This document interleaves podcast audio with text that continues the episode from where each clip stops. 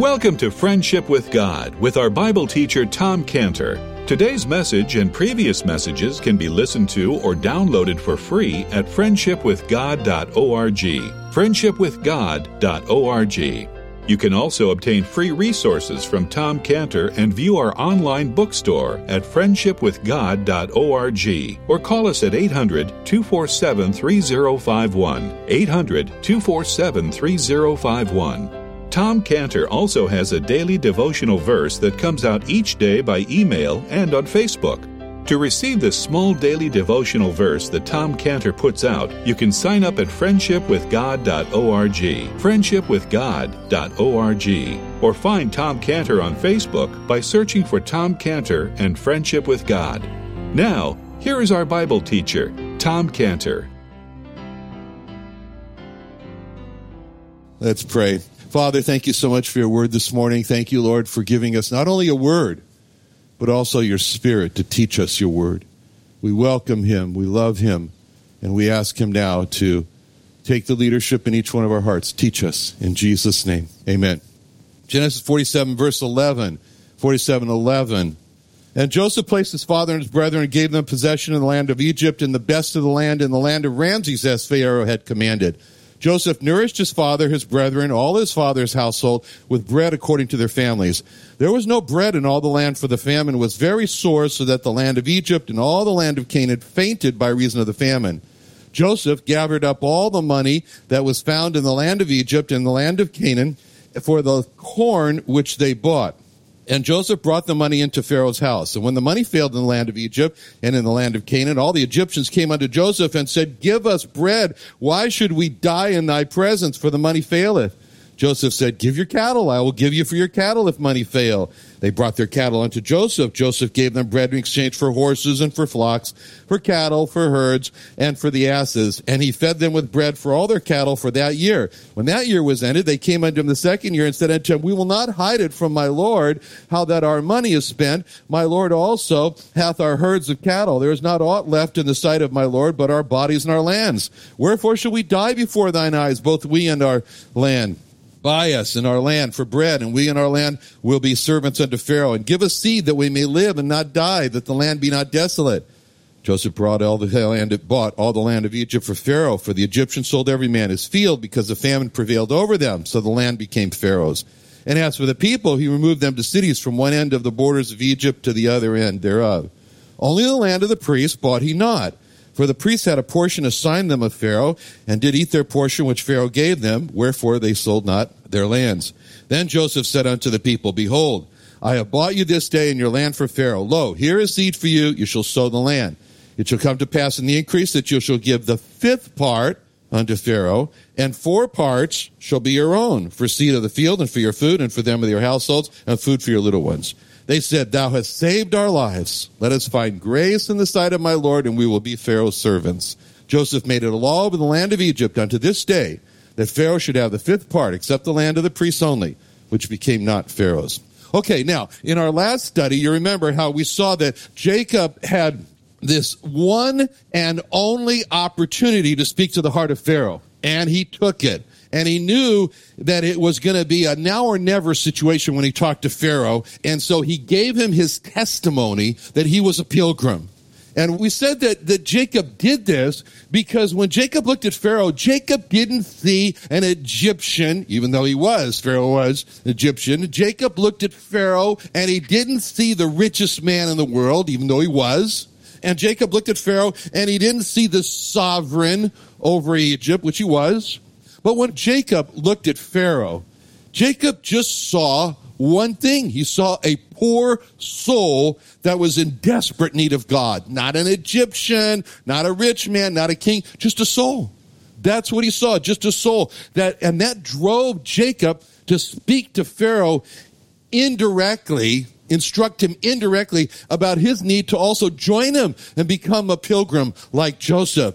And that's the way we should see souls that just like Jacob did, I tell my Jewish friends, I tell my Orthodox rabbi friends that when I see them, I don't see them as Jewish. And I don't see them as religious. And I don't see them as either rich or poor. I just see them as individuals because that's what God wants us to see. People as individuals. That's why it's so important when working with souls, with lost souls, to get to know them to ask questions about their family, about their interests, about their history, because all of that process of getting to know them and asking questions is really like us taking a palette of paints and a paintbrush and, and in our mind painting a picture of who they are. Take them out of the group. Take them out of the group of being one of the many Jews or, and put them in a group of one. Just them as a unique individual. Why? Because to have compassion on a person, you have to know him. And to love a person, you have to know him. And this is what drove Jacob when he instructed Pharaoh by telling him that he was a pilgrim on his way to God. But there was something else that was happening in verses uh, 7 through 10 here when Jacob was talking to Pharaoh. And that was in this conversation that started out by Pharaoh asking Jacob how old he was. Jacob was then becoming conscious and thinking about his past life. And he was taking time for a moment then to look over his life as an overview because that's what he talked about. And as we saw that Jacob speaking to, to Pharaoh, there was this air of seriousness about his conversation. It wasn't frivolous. It wasn't off the cup. Uh, Jacob was realizing that I'm instructing Pharaoh now. And Pharaoh is Pharaoh. He's, a, he's in need of the Lord. But also, this nation that he is over, that he's the king over, is in desperate need of salvation. But, but Jacob was also very pleased with this opportunity that he had to make a life confession, which is what he did here.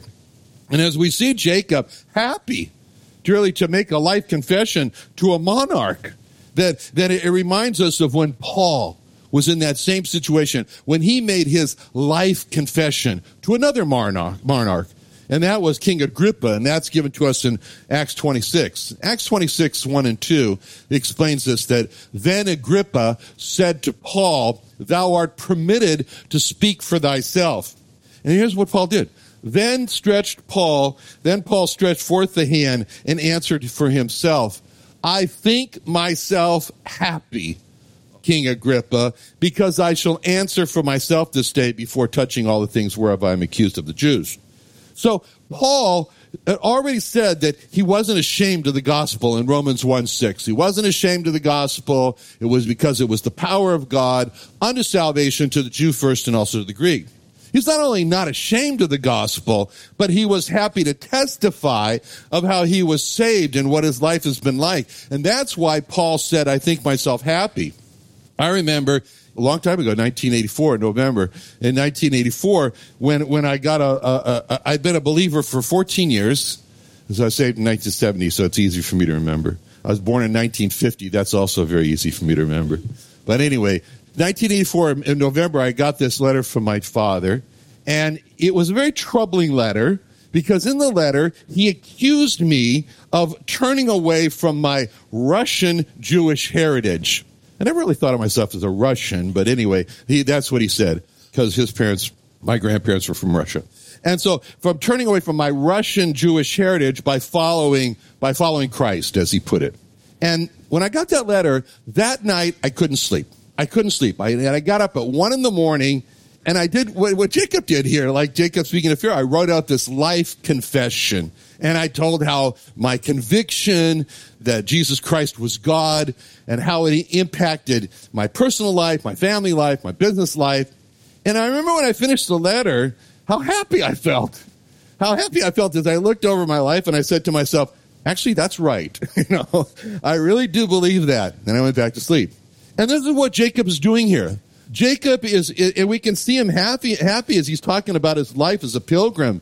And he's telling Pharaoh that, look, he wasn't just a pilgrim because he moved into Egypt from Canaan. He's always been a pilgrim, which led to the obvious question of, you know, well, if you weren't home when you were home, where are you going? you know, and that's what Pharaoh began to understand. Pharaoh understood that home for Jacob was not on this earth. But Jacob was traveling through this world and using this world just like it was another, uh, just like it was a hotel because he was off to where he was going. He was off to another world. He was off to another world. And that's the basic confession of a Christian in Hebrews 11:13. Every Christian has this confession as it says in Hebrews 11:13. These all died in faith, not having the promises, not having received the promises, but having seen them afar off and were persuaded of them and embraced them and confessed that they were strangers and pilgrims on the earth. Hebrews 11:13. So, Jacob, as we look at him here, he becomes an example for us of witnessing. Why? Because he's an example to us as we see him, as we should do, looking for an opening question, which in this case was, How old are you? And then answering beyond the immediate question, which was the days of the years of my life of my pilgrimage. And answer with a life confession of the Lord Jesus, what the Lord Jesus has meant, made him a pilgrim. And this is what's so remarkable in this scene. And, and, and what else is remarkable is because we, are focused on Jacob, was also as remarkable as Pharaoh. Because Pharaoh receives this. Uh, uh, let me put it this way Pharaoh, what's remarkable about Pharaoh is how he receives Jacob. Pharaoh receives Jacob. You know, he didn't, he didn't receive Jacob as an inferior, you know, a serf, uh, someone he's going to give land to and is going to, you know, mooch off of, of his storehouse. He didn't receive him that way. Pharaoh receives Jacob with a certain reverence. It's like Pharaoh has recognized in this very old man, Jacob, that somehow he is a representative of another world, a world very different from Egypt. And that's why Pharaoh places himself on the receiving end as he lets Jacob bless him, not once, but twice. So the king was blessed by the prince. You know, Israel means prince of God. And so the king of Egypt, Pharaoh, is blessed by the prince with God. Now, I don't know, but maybe Pharaoh was actually wanting this blessing, asking for this blessing not as a polite formality because but, was because pharaoh viewed this blessing as something that had a divine nature divine value to it for both himself and for his kingdom. Now we come to verse 11 and you remember i just read verses 11 through 26 because it's important to look at it as a whole. Because there's a very interesting progression that you see in these verses 11 through 26 i mean what we see in the first part, which is verses 11 and 12. In verses 11 and 12, we see, and Joseph placed his father and his brethren and gave them a, for a possession in the land of Egypt and the best of the land in the land of Ramses, as Pharaoh had commanded. And then it says in verse 13, 12 rather, verse 12, and Joseph nourished his father and his brethren and all his father's household with bread according to their families. So this is this first part of this progression in these two verses here. What you see here is that, and it's summed up as Joseph nourished his family, took put them in the right in the place, put it, got them situated, and then nourished them. So the focus of these two verses, eleven and twelve, is that Joseph first gets his father and brothers officially in the land of, of Goshen, the best of the land and he makes sure that they're nourished, they're taken care of with, with bread for all the families. In fact, it even makes the point saying that he made, he made sure they had enough for all their families. Then, so that's in the first two verses. Then this whole next section, 13 to 26, the emphasis switches completely away from his family to Egypt, to the rest of Egypt. And that's where it starts off in verse 13, and it says, And there was no bread in all the land, for the famine was very sore, so that the land of Egypt and all the land of Canaan fainted by reason of the famine. So, what we see here in this passage as a whole, verses 11 to 26, is it deals with needs of the family and the needs of Egypt. And it's a history of the sequence of how Joseph provided food for his family and then for the Egyptians. And there's something to that progression because Joseph takes care of his family, then he takes care of the Egyptians, or you might say Joseph first, first, Joseph saves his family from starvation, and then second, Joseph saves the Egyptians from starvation. Now, when you look at that, you can see in a nutshell there that progression like a prophecy, a prophecy for the future that's taught in Scripture. For example, there's a famine in the earth today. There's a famine because of sin. And this famine because of sin is spiritual famine. Spiritual famine because of sin, it affects the whole world. As the Bible says in Romans 3:23, Romans 3:23, for all have sinned and come short of the glory of God. And the consequences of this spiritual famine is this the state of the state, not the event, but the state of eternal death in hell, as the Bible says in Romans 6:23. Romans 6:23, the wages of sin is death. And just as Joseph came and nourished his family first, our heavenly Joseph came to his own family first and he tried to nourish them when it says when he said in Matthew 15 24, Matthew 15 24, but he answered and said, I am not sent but unto the lost sheep of the house of Israel. And then when he sent out his disciples, he told them in Matthew 10 5, Matthew 10 5 and 6, Matthew 10 5 and 6, these 12 Jesus sent forth and commanded them, saying, Go not into the way of the Gentiles, uh, and into any city of the Samaritans enter ye not, but go rather to the lost sheep of the house of Israel. And then the heavenly Joseph, the Lord Jesus, he tried to nourish his family when he when he sent out his disciples, but something happened. Unlike Joseph's family, the heavenly Joseph's family, the Lord Jesus family, did not allow him to nourish them, as it says in John 1.11. John 1.11. He came unto his own, and his own received him not. They said no. And when he came to Jerusalem, it affected him. Because when he came to Jerusalem, it says in Luke 1941, Luke 1941 and 42, Luke 1941 to 42, when he was come near, he beheld the city and wept over it. That'd be the city of Jerusalem. He wept over it, saying, If thou hadst known, even now, at least in this thy day, the things which belong unto thy peace, but now they are hid from thine eyes. Why did he weep? Because they would not let him nourish them. And then the Lord Jesus lamented, lamented over, over, over their, their, their rejection of him, over their refusal, over when they said no. And he mourned over it and that they would not let him nourish them. And that's when he cried out in Luke 13 34, Luke 13 34, Oh, Jerusalem, Jerusalem, which killest the prophets and stonest them that are sent unto thee, how often would I have gathered thy children together as a hen doth gather her brood under her wings, and ye would not. That's a picture of an attempt to nourish a hen gathering chickens. Why? Why was he lamenting? Because they would not let him nourish them. And then when he spoke in parables to them, he was giving these analogies to them about it, which really centered on their refusal to let him nourish them.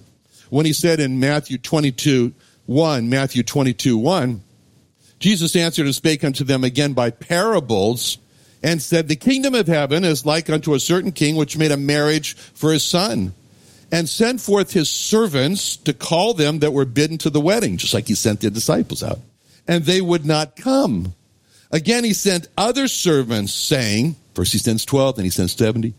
And he said, other servants saying, tell them which are bidden, behold, I have prepared my dinner, my oxen, my fatlings are killed, and all things are ready. Come unto the marriage. But they made light of it and went their ways, one to his farm, another to his merchandise. They mocked him. Oh, if thou be the Son of God. They mocked him.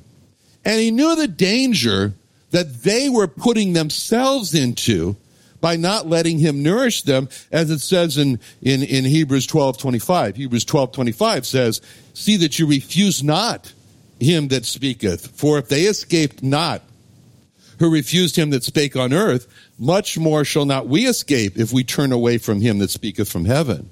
And he tries to nourish them because he knew what th- that they only had this really short golden opportunity. They only had this window of opportunity here to respond to him. And after that, it was going to be too late. It was going to be too late. Just like it was too late, and it is and as a principle that's spoken in Proverbs 124. In Proverbs 124, it says, it's God speaking, because I have called and you refused. I have stretched out my hand and no man regarded.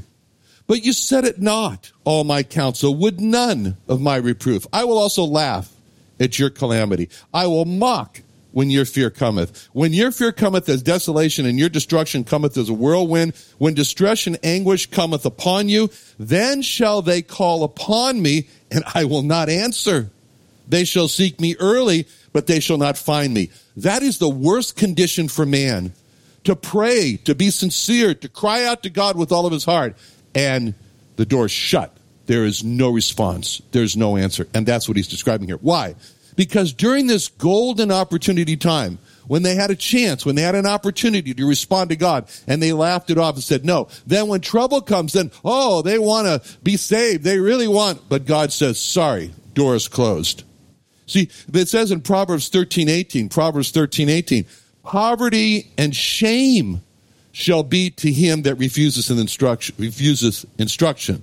Just like it says in Daniel, in Daniel it says that many that sleep in the earth shall awake to shame and contempt.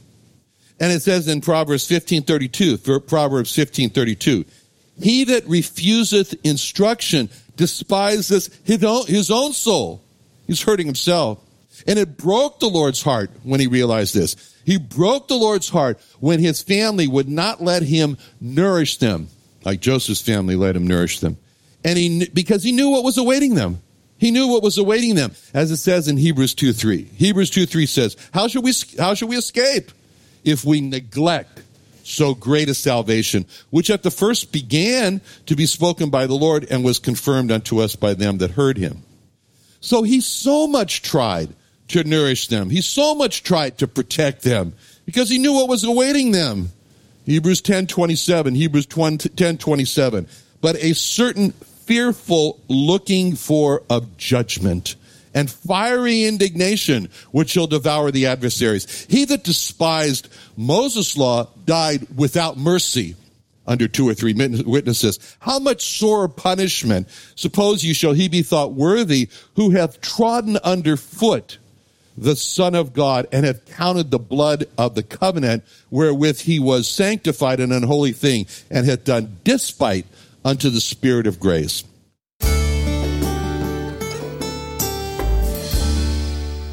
Another wonderful day studying the Bible with our Bible teacher Tom Cantor here on Friendship with God. Don't forget that today's message and previous messages can be listened to and downloaded for free at friendshipwithgod.org. Friendshipwithgod.org. You can also go online to find free resources from Tom Cantor and our online bookstore at friendshipwithgod.org.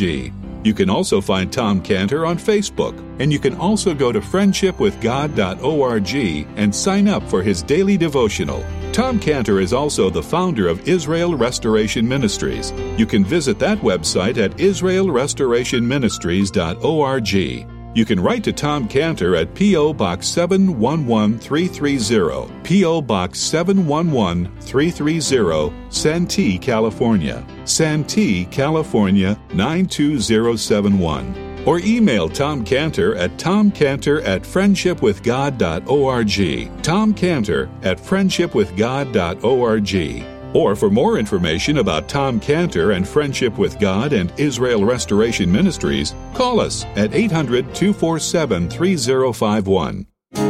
Experience a short term missions trip to Israel, the land and people to whom the Lord Jesus Christ will return. Not only walk where the Lord Jesus walked, but reach who he reached the lost sheep of the house of Israel. Be a part of the encouraging Jewish friends to receive the Lord Jesus. Israel Alive is all about making friendships with lost Israelis that will hopefully be eternal. We hope you'll join us in reaching the nation of Israel one friendship at a time. For more information, visit us at israelalive.org. That's israelalive.org. Doing Sunday nights? Join Friendship with God radio Bible teacher Tom Cantor of the Friendship with God Fellowship Church every Sunday night at 5:30 p.m. at the Creation and Earth History Museum in Santee, California. Watch and listen live around the world to Tom Cantor Sunday evening on youtube.com by searching for the Friendship with God Fellowship or by going to our homepage at friendshipwithgod.org. Join us for the Taste of Creation silent auction and fundraiser for the Creation and Earth History Museum, Israel Restoration and Friendship with God Ministries on Saturday, July 14th at 6 p.m. Enjoy an amazing evening of fantastic food, music, prizes, and a special message by Ministry President Tom Cantor and guest speaker Frank Sherwin. Your participation and support of this fun filled evening helps sustain these vital ministries to equip future generations and promote the furtherance of the gospel message. Register today at www.tasteofcreation.com. That's tasteofcreation.com.